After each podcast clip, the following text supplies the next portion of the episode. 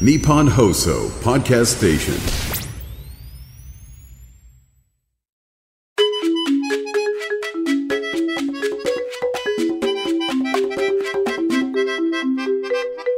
有楽町鬼不動産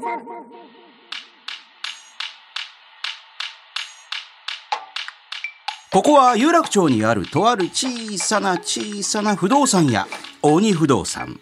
こんばんは、鬼不動産社長の総口明久です。ビルとビルの間にある本当に小さな町の不動産屋さんなんです。この鬼不動産にはおうち物件の相談のほか、そこから一歩踏み込んだお客様の生活やプライベートなお悩みもメールで届きまして、不動産屋さん兼よろず相談所といった形で営業させていただいております。そんな鬼不動産、今日もアルバイトの三木幸太郎くんと絶賛営業中です。三木くん、寒いね。お疲れ様。お疲れ様です。ねえ寒いですね。散歩してんの相変わらず。散歩はします。あの、散歩が目的というか、まあ、移動を割と徒歩に寄せていると。いや、だからそれって大変だと思うの。芸能人の方って普通に散歩してる、こう油断してんの取られるでしょ。みたいですね。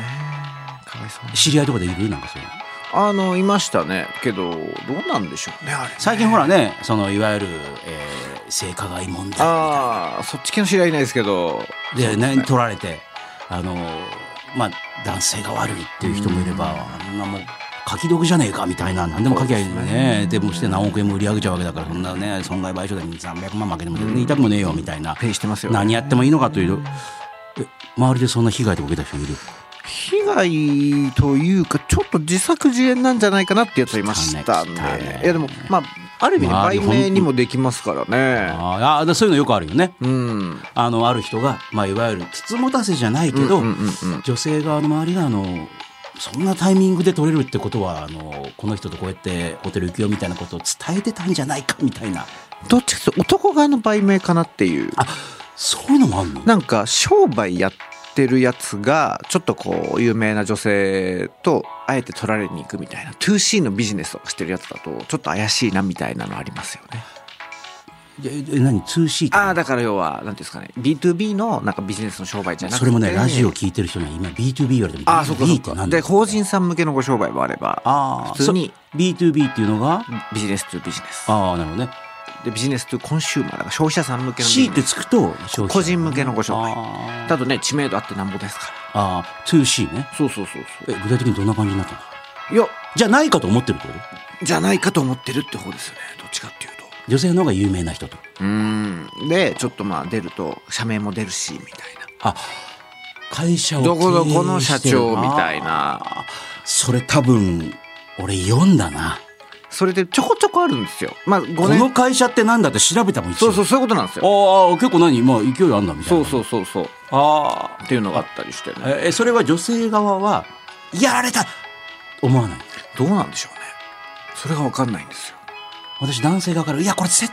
対女性が流したなっていうの聞いたことあるよねまあ、それはね割とそのね絶対こやられれたこれから売れたいそうそうアイドルさんとかアイドルからこう、はいはいはいね女優にみたいなステップで、うわ俺絶対にこれおかしいと思うんだよねあれうっつって、んそうなんですよなんでこのタイミングで急にカメラいるんだ俺全然有名じゃないのにみたいそうなそうそうそうそう、はいはいそういうのがあったりとかはあええ女性側は何疑ってなかったいやその女性側に話を聞いてないのであ男性側と知り合いなんだそう。で、女性に聞いたことあるのは、あれは別れた彼の腹いせっぽいんだよねとか、っていうのは聞いたことありますけど。あ今誰だと付き合ってるよってそうそう。だから一個前の人からの腹いせだと思うんだよねとか。ああ私が知ってる人はそうやってまあ取られて、うん。あのーまあ本当ラブホテルみたいなのに入っていくとこ取られて、まあ、その女性からしたらあのまさにその女性別に全然あの自分から織り込んだんじゃないけど取られてしまったんでとてもイメージ悪いと。ああ、そうですそよね。れまではあの、ね、ちょっと正常化的なイメージだったんでそうですよねはい、でどうしたのかなと思ったで見たその写真は全然違ってたから、あの彼氏とラブラブデートって言あっらて渋谷を二人で、はい。あのなんかぬいぐるみ見てみたり、んうんうんお茶してみたり、うん。デートしていた、まあ、この二人はこれからいいカップルになるのかなみたいな思ってたのよ、うん。あれと思ってうん。ロボットロボットってどういうことっつったら、うん。完全に偽デートをして撮り直してるんだよなあれへえ。撮り直したって男性が言ってたもんすごいな女。性側の事務所からも出ちゃうけど、このままだと本当にイメージ悪いから、うん出すんだったら出してもいいけど、取り直してくれって言ったら、うわ、ん。かりましたってね。じゃあ、あのーで、事務所側がセッティングして、二人の、あの、若い二人の渋谷のラブラブデートっていう風にしたっていう、それなりに有名な構成作家の男性が言ってたよ。いやそうなんだ取り直もういもう俺もしょうがないからもう付き合ってもうなんかじゃあここ歩けばいいんですかみたいな、じゃあ取りますはいじゃあ次移動してみたいなキャラキャラクターショップ行ってみたいなそういうとこから取りますからちょっとじゃああのぬいぐるみとか選んでもらってつってねいろんなステークホルいダやーだからミクもこれいやの思惑があるんですねミクもこれからあの世の中にどんどん出てっていやいやいやいやいやあいやいやいのや、まあ、まさにね社会的になあの知名度がどんどん上がっていくとなるとそういうのまさか不倫とかにこう巻き込まれるとそういうの取られて取られあるから、うん気をつけなきゃいけない。うんなるほ今日もこの鬼不動産にたくさんの相談メールが届いてるみたいなみきくん、頑張って答えていこどよろしくお願いします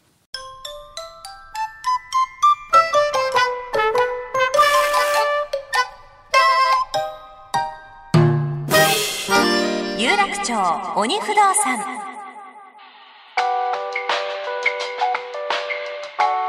うここは有楽町にあるとある小さな不動産屋鬼不動産ここには不動産の相談から皆さんのよろずの相談事がメールで届きますみきくんはいこんな相談来ておりますはい世田谷区のアイアン旦那さん、えー、鬼不動産様こんばんはこんばんはこんばんは妊娠中の奥さんを持つ38歳の雇われ料理人ですと先日のエコー検査で分かったんですがなんと双子おめでとうございますまあ、夫婦2人で十分な広さいやまあ狭さえーの賃貸マンションに住んでいますが子供それも双子となるとそうもいきません引っ越し先を検討しているんですが小さいうちは2人で1部屋でもいいなとは思ってるんですが大きくなったら1人1部屋あった方がいいんだろうなとえーどれくらいの物件にしたらいいのかこの際購入した方がいいのかなどいろいろと迷っております。今現在の貯金と給料だと子供部屋ね2つの間取りは厳しいかなというのも悩みの種です、お二人はどうされますかアドバイスをお願いしますなるほど、まあ、まず考えられるのはアイアン旦那さんの部屋はないねないでも元からないんじゃないですだかからないんでですすよよねねはい今だから寝室リビングもう一部屋あってそこに多分子供部屋に将来していこうみたいな部屋がもう一個あるぐらいじゃない普通に考えた今ら 2LDK なんですかねいやーそうだそう二人で十分な広さだそうでしょうね二人 2LDK だ別に二人だったら別十に分すぎま LDK すよでもねうん全然いけますまあ全然いけますやれないことははどうしたらいいと思ういでもまだいいですよねだってね全然いいと思う世田谷区に住んでるでいしやょ双子だとこれいいですねその、ほらあの3歳うちも3歳差だったんですけど、うんやっぱり上の子がっていうのに合わせるとやっぱりどうしてもあれですけど、双子だとね同じタイミングで欲しくなるでしょうからえだって自分の部屋あったんでしょ僕はね小4で初めてですそれまではあの姉と2人でした3つ上の姉がいてあじゃあえでもへ家自体にもう一部屋余裕がなかったってことえっとあったっちゃあったんですけおどーなんかまあ父の仕事部屋みたいな感じだったんで仕事部屋ってなくなっていくんだよねそういうことですよね。なんですけどちょうどそのタイミングで私が小学校をクビになっちゃったんであのなんでそんなタイミングで面白そうな話すんのいやいやいやいやいやあの小学校ってクビになるなるんですよ。のなんないよなるんです義務教育だかまあ一応ら別に方向処分になっても別のあの同じ学科か隣のあ学科そうのそ小学校行くうのだからちょうどそれでですだからなんでごめんなさいまあまあ一応聞いとくわなんでいやあの別に何か何したのあのこれという出来事では校なくて長室に入ってなんか暴れまくったりとかしたのいやー先生をぶん殴そんっなたこりとかともないんですけどあのいやいやもうこれ聞いていくよいや別にねあのねこれがこの事件がとかじゃなくて全体的にちょっとまあ言うこと聞いてなかったっていう全体的に言うこと聞かない子ってうちの学校にもいるけど、はい話聞くと、はい授業中に走り回ったりとか、あの他の人をちょっと怪我させちゃったりとか、でも別にやめさせられてないよまあ、結果的に私はまあちょっとそのお預かりできないという運びになっちゃってすごい免停のその点数のたまり方がすごいそうだから区をちょうど区境を変えて違う区に引っ越した時がちょうど姉中1僕小4だったんでそれを機にまあちょうどいいタイミングでもあったのかもしれませんけどね全然まあでもそれそっちの学校大丈夫だったのそっちは割とね自由だったしああ公立であ私立でとなんかそのほら親御ちょちょっとうるさ型の親御さんがちょっと騒いじゃったっていうのがトリガーになってたんであそれねよくあるねそうそうそうそうそう、あのーまあよく別にモンモンペじゃんモンスターペアレントじゃないけどじゃないけどそこまでそんなに大げさなことかなとこうそうそうそう同じ、あのー学年の親として思うけどでもまあやめなさいよも言うのもあれだしなそうそうそうそうずっと騒いでるけどみたいなだしまあだったらもう別にいいんじゃないみたいな感じで引っ越しちゃおうかみたいな感じでその瞬間じゃあもう親的にもじゃあもうこれはもうあの下の子があの、相当暴れるからこれ別々にした方がいいよっつってじゃあ俺の仕事はいらないわってなったわけだ。だか仕事もいらないっていうかもう引っ越したんで部屋が増えたんですよねシンプルにらそういうことも考えてたんじゃない学科変えなきゃいけないんであーあー、そうあそううそうそうそうそうそう相当親に迷惑かけてるんですよ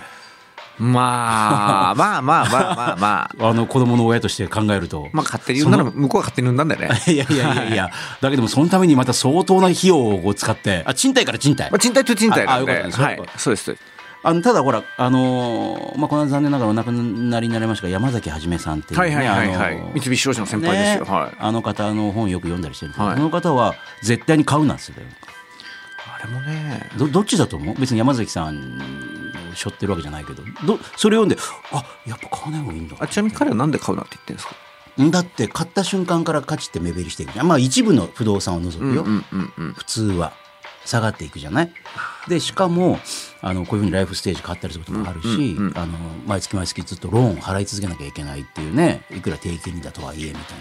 一軒家を建てるっていうのは僕もちょっと違和感はありますねなああそうあのやっぱりほらすぐに売りたい時に売れないしそうなんだよマンションの方がやっぱ売りやすいですよね貨車いいっつってもねうーんっていう話なんでっていうのでまあ下がらないものを買えるならいいんじゃないのかなと思いますけどねじゃあ賃貸でいいのじゃあアイアン旦那さんは賃貸でいいんじゃないですかでもほら例えばこれがね自分でほらご商売されるとなったらけ、ね、社宅にもできたりとかいろいろございますから雇われてね雇われ料理人自分でレストランを、きもうねあのーそういうスポンサーさんとかなんか見つけて、うんじゃあもう店出すとかってなったらかもしれないしやっぱりそこのあの、家賃のね社宅扱いにできるかできないかが大きな分かれ目かもしれないですよね。あ家賃を社宅扱いできるかできないかの境目ってなんだあ普通にだから雇われていたらできないですけあそうどかそうか自自分で分でやっやっててるとるだったらあの経費になるからねそうですねあーっていうのもあるそれは大きいポイントかもしれないです。じゃあアイアン旦那さんは今雇われシェフだからあのただねあのそういうふうなあの、二人で十分な広さを借りるぐらいのがあるぐらいので、うんで世田囲まれて谷区でるわけだから、うんじゃあ自分で独立するタイミングで、んあのその社宅扱いとかできるようなあれだったら子供二人分の部屋とかね多分それだったら45年先かもしれないけど、ちょうどいいもんねそうかもしれないですねそうなってくるもんねですよね。かもしれないじゃあとりあえずはまずはまあ自分の一旦いいんじ店ゃを、ないですかねうんモテるように頑張ってください頑張ってくださいこんな質問来ておりますはい。千葉県のスマイリーさん鬼不動さんのお二人こんばんはこんばんこんはばんはぜひ教えてほしいことがありメールしました、先日友人との新年会があったんですが会場がこじんまりとしたカウンえカウンターだけのお店でおすごいですねすごいな全員立ち飲み状態での新年会でした、なまるほあ、長時間立ちっぱなしはもう辛かったですとお店を選んだ感じに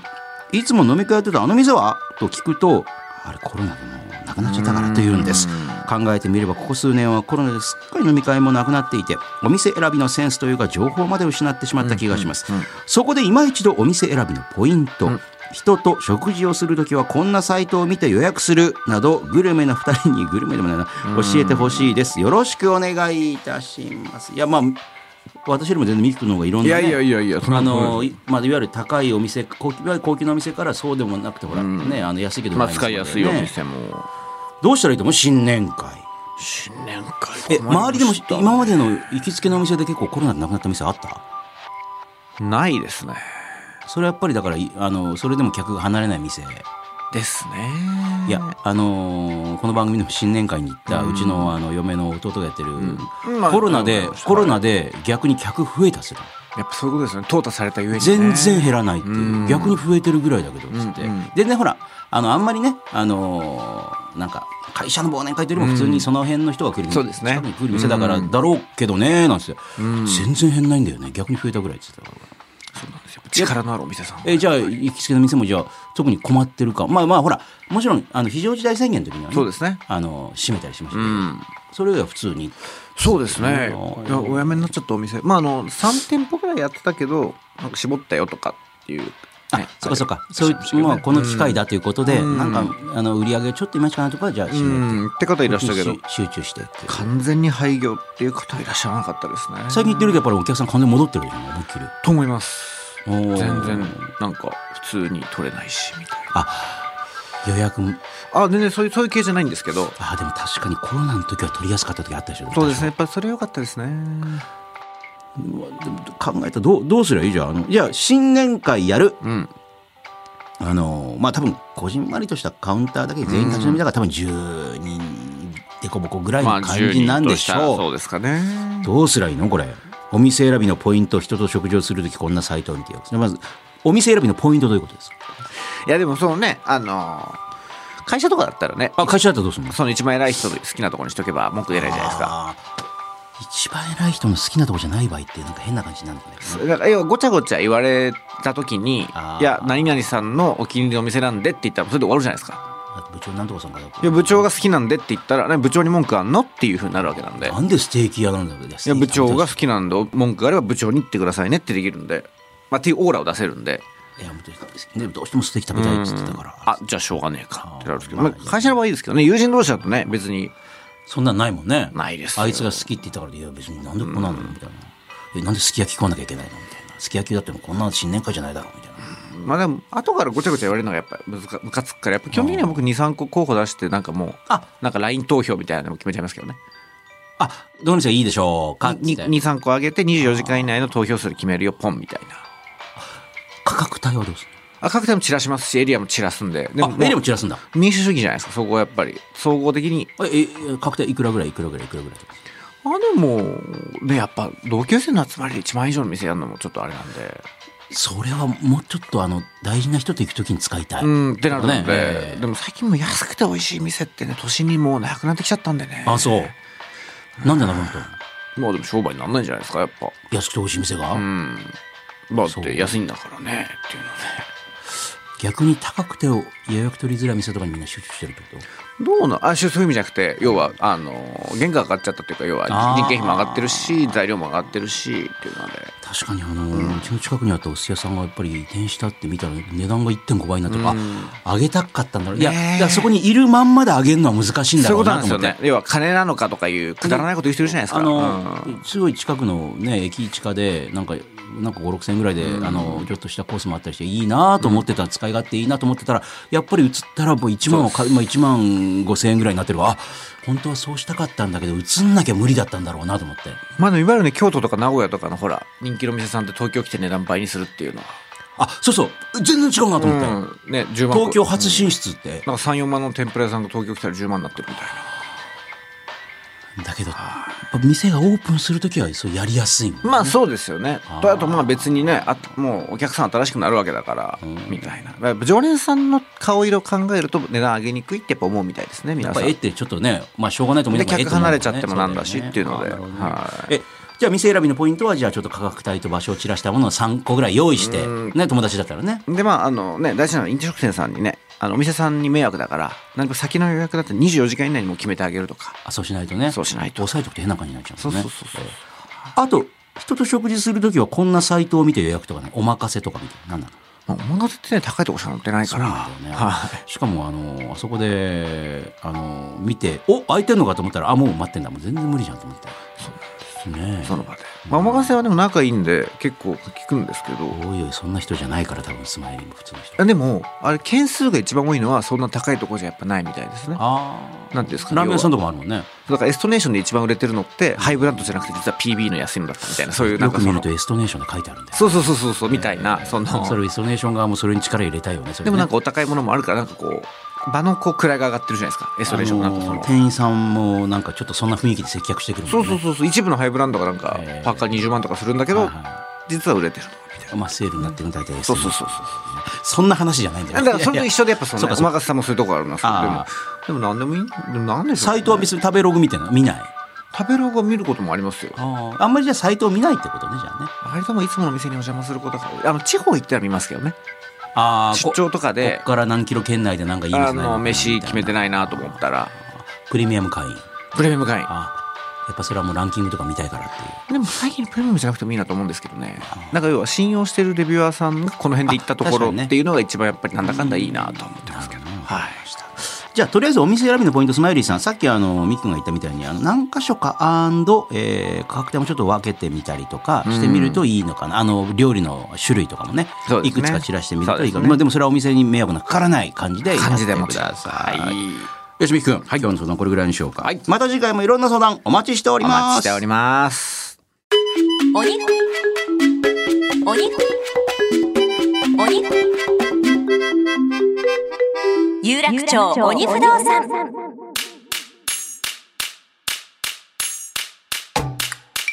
いやみっくん今日もお疲れ様お疲れ様です。私もでもワイドショーのレポーターをやってる時に、はいあのまあ、いわゆる芸能人の方のスキャンダルはないけど、はいいあのまあ、いわゆる詐欺だったりとか、なんかそういうよからぬことをしてる人を、あの遠くから撮ったりとか、やってたね考えたら何時間も待ったりとかしてなるほど遠くから撮るんだよねそれっていいんです。その人は出しちゃって大丈夫な人。うんだって、まあ、モザイクかけるけどほらだって良くないことしてる人だああ、なるほど。ダメだよって言われてる例えば池袋の繁華街で、はい客引き行為しちゃダメだよっああ、なるほど、なるほど、なるほど。て言ってやってるのにやる人とかでもそれに直撃とかしてたんですか。してたねおお、大変っすね。しかもそれを本当のあの東口のはい池袋東口の駅前に、えー闇金のその牛島君出てくるようながたいのいい2人がいて丸坊主の、うんちょっとヒップホップ系のなんかストリートファッションしてる、その2人がその辺をその辺をなんか取りまとめてると、うん、だから話聞いて聞きに行ってこいっていう、うんえー隠しマイクできつ。遠くから撮ってるからっていう、はいでこんなことやっていいんですかみたいなことをあの普通の通行人っぽくやれって言って、うん、うん、うん、うん。遠くから撮ってるからって言って まあやれって言うからじゃあ行こうと思って「はいえーこれ今何やってるって言ったら「うん誰だお前」ってもうですよね。だっ、てここってあれ客引き誰だお前はうん。いや客引き行為ダメだってだから誰なんだっつってみたいな。だダメですよねなんでこうやってるんですかっつってバカなふりしてガンガン行ってみたいなね、うん、もうやるならやもうしょうがないな、うんお前思いっきりやろうって言ってすね。しょうがないなと思って、はいそしたら「あまあ、カメラどこだ?」って言われて「へおかしえ。いなお前」まあ、でも、それでパッと刺したんですね。これあは。お前お前カメラどこだ取材だなと。もうこれもうそこでなカメラなんかないですって言ってもしょうがないんで「うんうんあおフジテレビのこういう番組で撮ってます」っていう、どこだカメラ?」って言うからあのあっちの方のじゃあまあよう見たら見えるわけね、うん、うん、うん。